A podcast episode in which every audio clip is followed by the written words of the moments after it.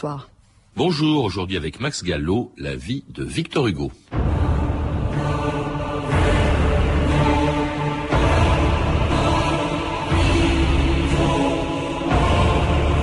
Je veux être Châteaubriand ou rien. Victor Hugo a 14 ans, le 10 juillet 1816.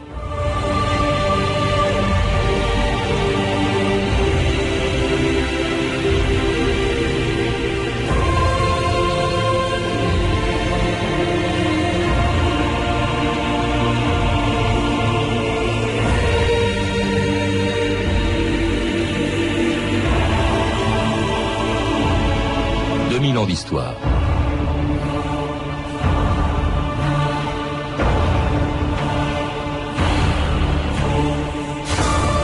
L'œuvre de Victor Hugo est à la mesure de sa vie. Né avec son siècle, il y aura bientôt 200 ans, il en a partagé tous les drames, tous les rêves et toutes les mutations. 7 régimes politiques, 4 révolutions et les blessures d'une vie marquée par la mort de 3 de ses enfants, la folie de son frère et de sa fille Adèle et un exil de 19 ans, pendant lequel il écrivit les plus belles pages de son œuvre, Les Contemplations, La Légende des siècles et Les Misérables. Elles firent de lui le plus grand écrivain de son temps, un génie sans frontières, comme le disait Baudelaire, et un homme dont la mort à 83 ans, le 22 mai 1885, fut suivie de funérailles nationales, comme on n'en fit jamais à aucun écrivain.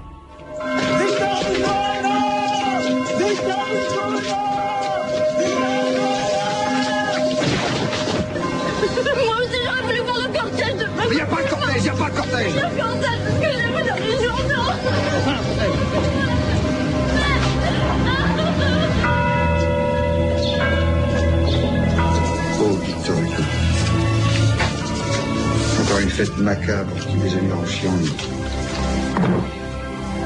Il a servi à son cadavre.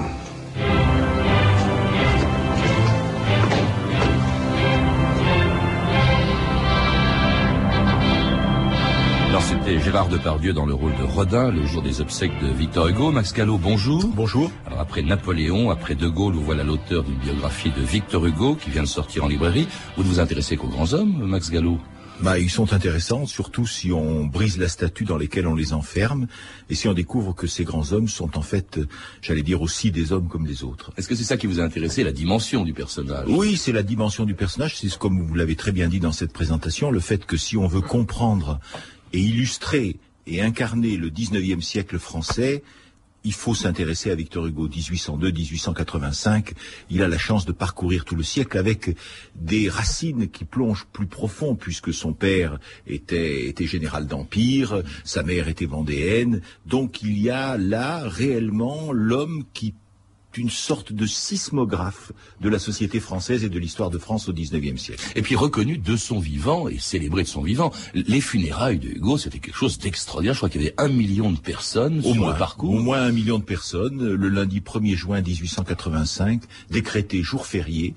N'oublions pas que c'est à cette occasion qu'on a rouvert le Panthéon, car le Panthéon était fermé depuis le départ de Napoléon III, et dans une décision prise rapidement à l'initiative de Clémenceau, la Chambre des députés a décidé de rendre le Panthéon en l'honneur de Victor Hugo à son usage révolutionnaire, à la patrie, les grands hommes, la patrie reconnaissante à ces grands hommes. Alors un enterrement tout à fait extraordinaire, puisque le corbillard des pauvres, car Hugo avait exigé dans son enterrement, dans son testament, qu'il soit porté au Panthéon, enfin porté en terre, sur le corbillard des pauvres, a d'abord été exposé toute une nuit sous l'Arc de Triomphe, dans un grand drapeau, et c'est là que, d'après tous les observateurs, les gens hostiles comme Barès ou les frères Goncourt, ou les gens favorables comme Romain Rolland, sont obligés de dire, enfin disent que ça a été une nuit de kermesse. Certains racontent que les prostituées avaient été, des maisons closes, avaient été mises en congé,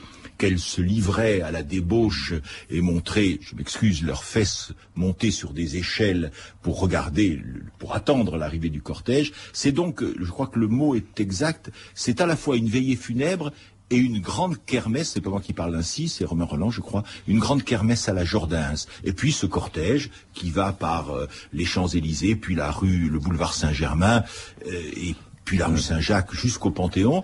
Ce cortège, c'est à la fois toutes les élites, les académiciens, l'armée, les représentants, les ambassadeurs, Et en même temps, c'est vraiment le peuple qui récite des vers, qui chante l'air de Gavroche, etc. C'est donc quelque chose de tout à fait extraordinaire et qui ne s'est jamais plus produit. 5 kilomètres parcourus en 8 heures, Max Gallo, effectivement. Alors, dans votre livre, vous rappelez qu'on connaît finalement relativement bien l'œuvre. Hein. Tout le monde a dans la tête quelques vers de Hugo, quelques citations de Hugo. En revanche, on connaît moins bien sa vie. J'aimerais qu'avec vous, en peu de temps, on parcourt les grands moments de cette existence qui commence en 1802 à Besançon, dans une famille qui l'a profondément marqué, notamment le père qui était général.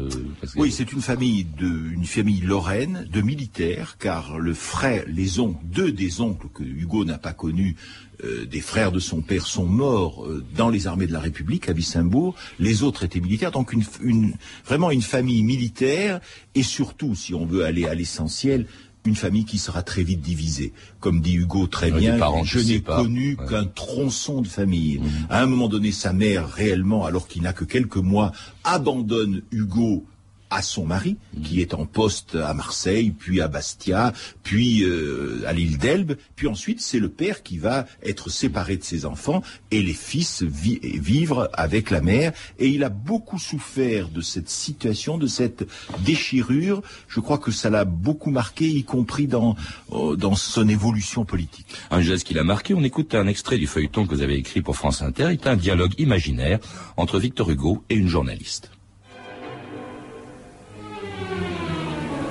Cher Victor Hugo, à vous lire, on a le sentiment que l'âge de la vie que vous préférez, ce sont les premières années de votre existence. Je vous dirais que je suis né le 26 février 1802. Ce siècle avait 2 ans. Rome remplaçait Sparte. Déjà Napoléon perçait sous Bonaparte. Je peux vous réciter la suite. Alors, dans Besançon, vieille ville espagnole, naquit de sang breton et lorrain à la fois, un enfant sans couleur, sans regard et sans voix.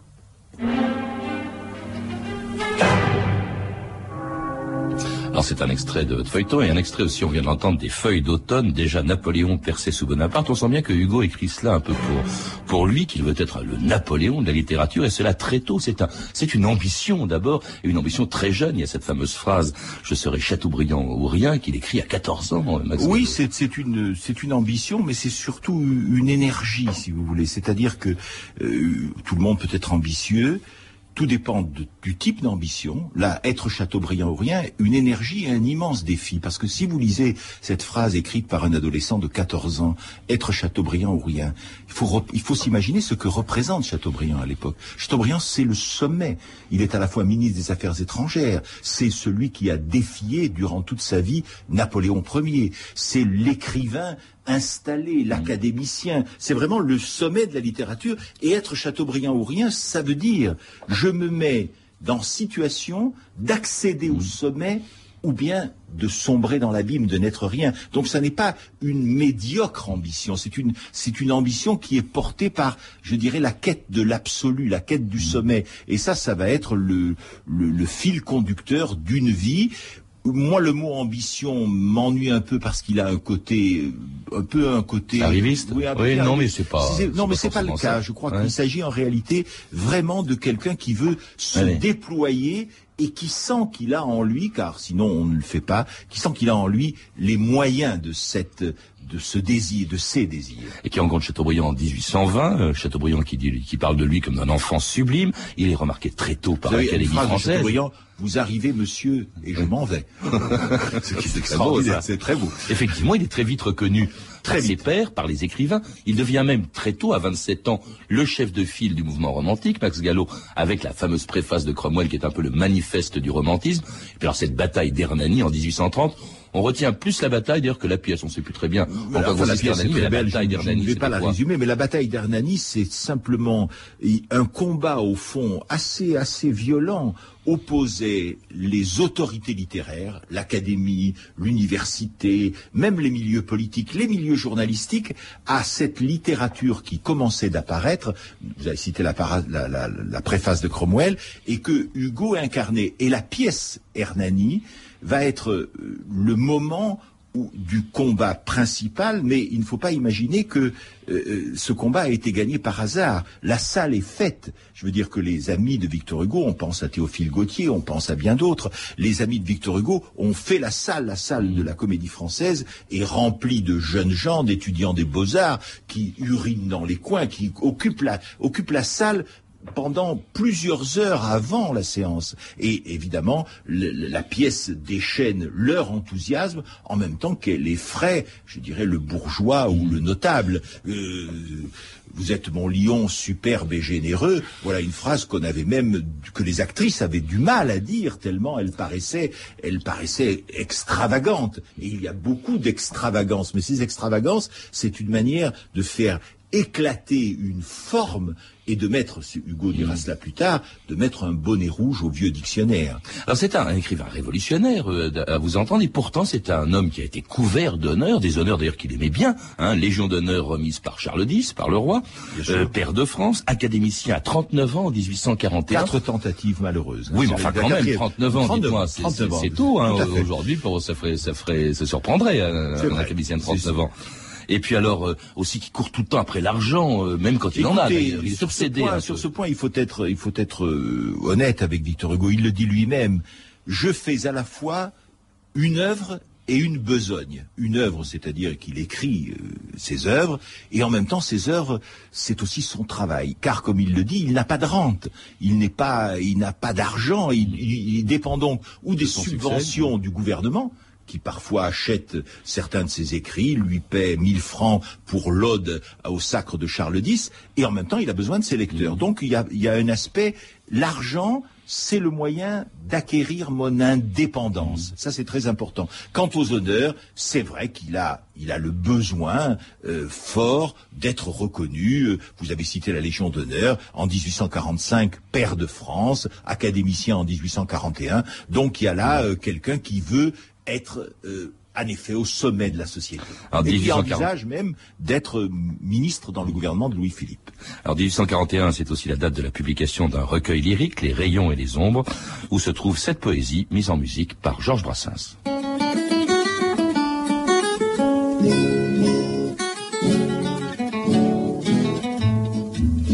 Gastibelvalom à la carabine chantait ainsi. Quelqu'un a-t-il connu Donia Sabine, quelqu'un d'ici? Chanter dans ces villageois la nuit gagne le mont Falou. Le vent qui vient à travers la montagne me rendra fou. Quelqu'un de vous a-t-il connu Sabine, ma señora? Sa mère était la vieille maugrabine dans Técara, qui chaque nuit cueillait dans la tourmagne comme un hibou. Le vent qui vient à travers la montagne me rendra fou. Vraiment la reine eut près d'elle était laide quand vers le soir elle passait sur le pont de Tolède en corset noir. Un chapelet du temps de Charlemagne ornait son cou. Le vent qui vient à travers la montagne me rendra fou. Le roi disait en la voyant si belle à son neveu, pour un baiser, pour un sourire d'elle, pour un cheveu, un fendant rouille je donnerai l'Espagne et le Pérou. Le vent qui vient à travers la montagne me rendra fou. Je ne sais pas si j'aimais cette dame, mais je sais bien que pour avoir un regard de son âme, moi pauvre chien, j'aurais gaiement passé 10 ans au bagne sous les verrous. Le vent qui vient à travers la montagne me rendra fou. France Inter, 2000 ans d'histoire, aujourd'hui la vie de Victor Hugo. Et Georges Brassens, chantant Gastibelza, un poème de Hugo qui vous a enthousiasmé, on vous voit, vous le connaissez bien. Ce poème est admirable, mais tous ces poèmes sont... On mesure avec cette mise en musique géniale de la part de Brassens combien Victor Hugo, et c'est ça qui est fascinant pour un écrivain et un peu terrorisant, combien Victor Hugo était capable, avec les mots de la langue française, de faire ce qu'il voulait. Dans tous les domaines. Là, vous avez écouté cela. Par exemple, un autre poème admirable, enfin que je trouve admirable. Les soldats buvaient des pintes dans les grandes chambres peintes en jouant aux dominos au palais Masserano. C'est rien, mais on voit, on entend chanter, c'est extraordinaire. En même temps, ça peut être le poète des cérémonies officielles, ceux qui pieusement sont morts pour la patrie ont droit qu'à leur cercueil, la foule vienne et prie. Il a une telle facilité qu'on est écrasé par sa virtuosité. Alors, Gassi-Balza a été écrit en mars 37, je me suis un petit peu renseigné, c'était exactement 5 ou 6 jours après la mort de son frère Eugène, qui l'a profondément marqué. Eugène, c'était un peu son rival, lui aussi voulait être un grand écrivain. Il meurt en 37. La vie de Hugo, c'est une tragédie sur le plan familial, hein, des morts tout le temps. Bon, la mort des parents, mais sa mère est morte tôt, il avait 19 ans, et sa mère est morte, puis son père quand il avait 26 ans, et puis ensuite ce frère Eugène mort fou, oui, interné, et puis ses deux fils, car ça aussi il faut y penser, ses deux fils Charles et François-Victor, l'un mort en 1871, alors que c'était déjà des adultes, et l'autre mort quelques années plus tard, sa femme meurt elle aussi, donc c'est quelqu'un qui, plus, n'oublions pas, Léopoldine, en 43, le premier deuil. Oui. Les enfants, le premier fils est un fils qui va mourir, Léopold, au bout de 5 à 6 semaines, et puis la grande tragédie de sa vie, et c'est pour ça que je clôt mon premier volume à cette date de 1843, c'est en septembre 1843, la noyade de sa fille de 19 ans, Léopoldine, qui avec son mari se noie dans la Seine, le bateau se retourne. Et ça, c'est une très grande tragédie qui va le marquer profondément et qui, à mon sens, est le tournant majeur de sa vie en 1843. Il y a aussi son autre fille, Adèle, qui va s'en aller. Adèle qui va s'éprendre d'une passion, oui, pour le lieutenant Pinson, un Anglais, qu'elle va suivre aux Antipodes, et qui va, elle aussi, devenir folle et ne mourra que 30 ans après son père, en 1915. Alors, vie familiale tragique, vie conjugale très compliquée, sa femme Adèle, qui le trompe avec Sainte-Beuve, et puis alors, elle est remplacée par Juliette Drouet. On ne l'a pas remplacé. Le mot, car un peu rapide. C'est rapide. En fait, il a tout conservé. Je veux dire, oui, c'est ça qui est étonnant. Il n'a pas de rapport avec sa femme, mais le divorce n'était pas possible. En tout cas, il ne pouvait pas l'envisager, oui, si vous voulez. Alors, il y a Juliette Drouet qui va rester auprès de lui, et auprès de sa femme pendant 50 ans. Mais en même temps, il va la tromper. Les rapports entre Victor Hugo et les femmes. Je crois qu'il est arrivé au mariage pur, hein, il le voulait, donc vierge. Puis alors, en revanche, il s'est rattrapé. 10 ans de fidélité. On peut dire, mariage en 1822, rencontre avec Juliette en 1833, découverte de la sensualité avec cette jeune actrice qui était une femme entretenue, passant d'un bras de bras à l'autre, à d'autres, et puis à partir de là, avec le succès et avec surtout la découverte précisément de la vitalité sexuelle qui est en lui, eh bien une quête de la femme, j'allais dire un peu à la manière du 19e siècle, toute femme est bonne à trousser. Et en exil pendant 19 ans, les amours ancillaires de Victor Hugo, on pourrait en écrire des chapitres. Lui-même notait précisément dans son carnet, en un code secret, parfois en espagnol, et avec des mots utilisés, je vais en utiliser qu'un qui peut être dit à l'antenne, quand il écrit « Suisse », cela signifie qu'il a vu les seins d'une femme. Ah bon. Et puis ainsi de suite, d'autres mots qui sont un peu plus lestes. On peut tout dire à cette antenne. On peut tout dire. Alors écoutez, je vais vous en dire un. Quand il écrit cloche, ça signifie qu'il s'est branlé. Ah bon. Enfin, c'est tout au moins ce que les exégètes ont déduit de l'analyse de son carnet. Et vous savez qu'à la fin de sa vie, c'est comme il le dit, je suis un vieux fou, je suis enragé, j'aime encore. Ça, c'est lui qui parle. Et il meurt à 83 ans. Il meurt à 83 ans. Et il faut le tenir à ce moment-là. Et on le tient mal. La preuve, c'est qu'il est plus ou moins arrêté pour attentat à la pudeur. Au bois de Boulogne. Alors, autre chose surprenante, Max Gallo, c'est le parcours politique de Hugo, un royaliste devenu républicain, et puis un admirateur de Napoléon Ier qui détestera Napoléon III, un itinéraire suivi pour nous par Stéphanie Duncan. Oui, le parcours politique de Victor Hugo est assez impressionnant. En 1825, le jeune romantique et royaliste, il rédige, vous le disiez, une ode pour le sacre de Charles X, et cette prière, qui ne sera pas exaucée, « Ô Dieu, garde à jamais ce roi que le peuple adore ». En 1827, coup de théâtre, c'est Napoléon maintenant qu'il célèbre dans l'Ode à la colonne Vendôme. Débris du grand empire et de la grande armée, colonne d'où si haut parle la renommée, je t'aime, j'aime tes vieux héros sculptés par la victoire et tous ces fantômes de gloire qui se pressent autour de toi. En 1848, Victor Hugo salue la proclamation de la République, mais il condamne l'insurrection ouvrière de juin. Le terrorisme et le communisme combinés ne sont, dit-il, que l'antique attentat contre les personnes et les propriétés. Et ce catholique dira aussi « Il faut étouffer les chimères d'un certain socialisme sous les réalités de l'Évangile ». Mais il est en faveur, dit-il, de l'antique et salutaire séparation de l'Église et de l'État, notamment pour ce qui concerne l'enseignement. L'instruction primaire obligatoire, c'est le droit de l'enfant, déclare-t-il dès 1850. Alors ce que, par-dessus tout, il ne supporte pas, c'est le spectacle de la misère. Je suis de ceux qui pensent et qui affirment qu'on peut détruire la misère. Toute ma pensée, je pourrais la résumer ainsi, haine vigoureuse de l'anarchie, tendre et profond amour du peuple. Et c'est fidèle à ce combat qu'il écrira Les Misérables. Tant qu'il existera par le fait des lois et des mœurs une damnation sociale créant artificiellement en pleine civilisation des enfers, tant qu'il y aura sur la terre ignorance et misère, des livres de la nature de celui-ci pourront ne pas être inutiles.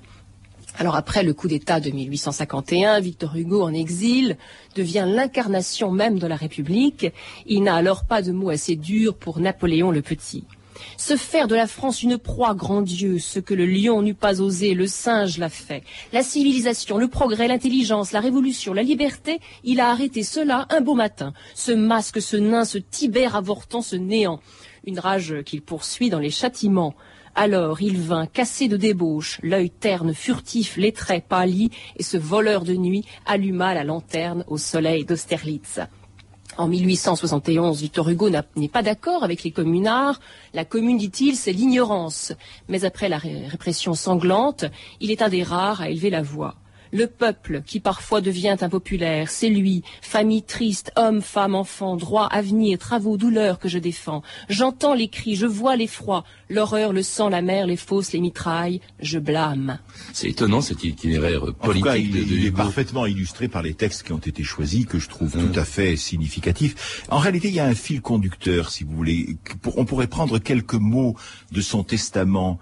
Justice, lumière, conscience, liberté, ce sont des mots à lui qu'il place dans son testament, et je crois que ça a toujours été ce qu'il a guidé. Par exemple, l'aspect monarchiste, il y a aussi une dimension personnelle. Hein. Sa mère était monarchiste, il avait connu dans son enfance, son parrain avait été fusillé par Napoléon Ier, un général pour conspiration contre Napoléon Ier, donc il est proche des monarchistes, et au fond la monarchie pour lui, à cette époque-là, il le dit, la poésie c'est la monarchie, ça veut dire quoi? Ça veut dire un ensemble de valeurs, conservatrices, mais des valeurs qu'il oppose à celles qui sont mises en œuvre par ce qu'il appelle les ventres libéraux. Les ventres libéraux, c'est l'argent et le commerce, si vous voulez. Au contraire, il y a les valeurs. Et ensuite... l'abolition de la peine de mort, il faut rappeler. L'abolition de la peine de mort, et puis il est intervenu toujours dans les affaires, même dans les affaires mondiales, ce qui en a fait quelqu'un de connu universellement, en plus que par ses œuvres. Par exemple, il aidera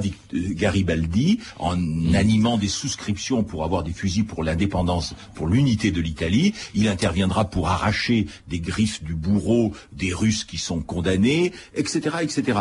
Et son évolution vers la République, la citation était parfaite de celle qui disait « la haine de l'anarchie » et d'autre part, la tendresse pour le peuple, car il a toujours été finalement un homme d'ordre. C'est par la loi qu'il faut combattre la misère. Et pas un opportuniste, parce qu'au moment où il est couvert de gloire, il se dresse contre Napoléon III, Napoléon le Petit, comme il l'appelait, ce qui lui vaudra un exil interminable, 19 ans, lui toujours, de 50 ans à 69 ans, il sera à Jersey et à Guernesey, exil volontaire, il refuse l'amnistie de 1859, donc il va rester volontairement en exil tant que Napoléon III n'est pas parti, mais un exil bien meublé, hein, il écrit Les Contemplations, La Légende des siècles, et puis bien sûr son œuvre la plus célèbre, l'histoire d'un prisonnier comme lui, Jean Valjean, poursuivi par l'acharnement de Javert.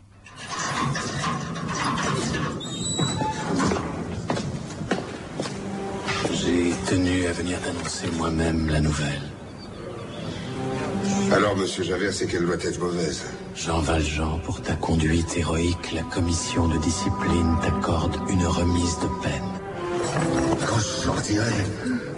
Quand tu sortiras, tu emporteras le bagne à la semelle de tes godillots. Ça te suivra comme un chien, jusqu'au jour où tu reviendras. Vous finissez tous par revenir. Alors c'était la fin, enfin pardon, le début des Misérables, d'après José Daillon, Depardieu dans le rôle de Valjean, de John Malkovich dans le rôle de Javert.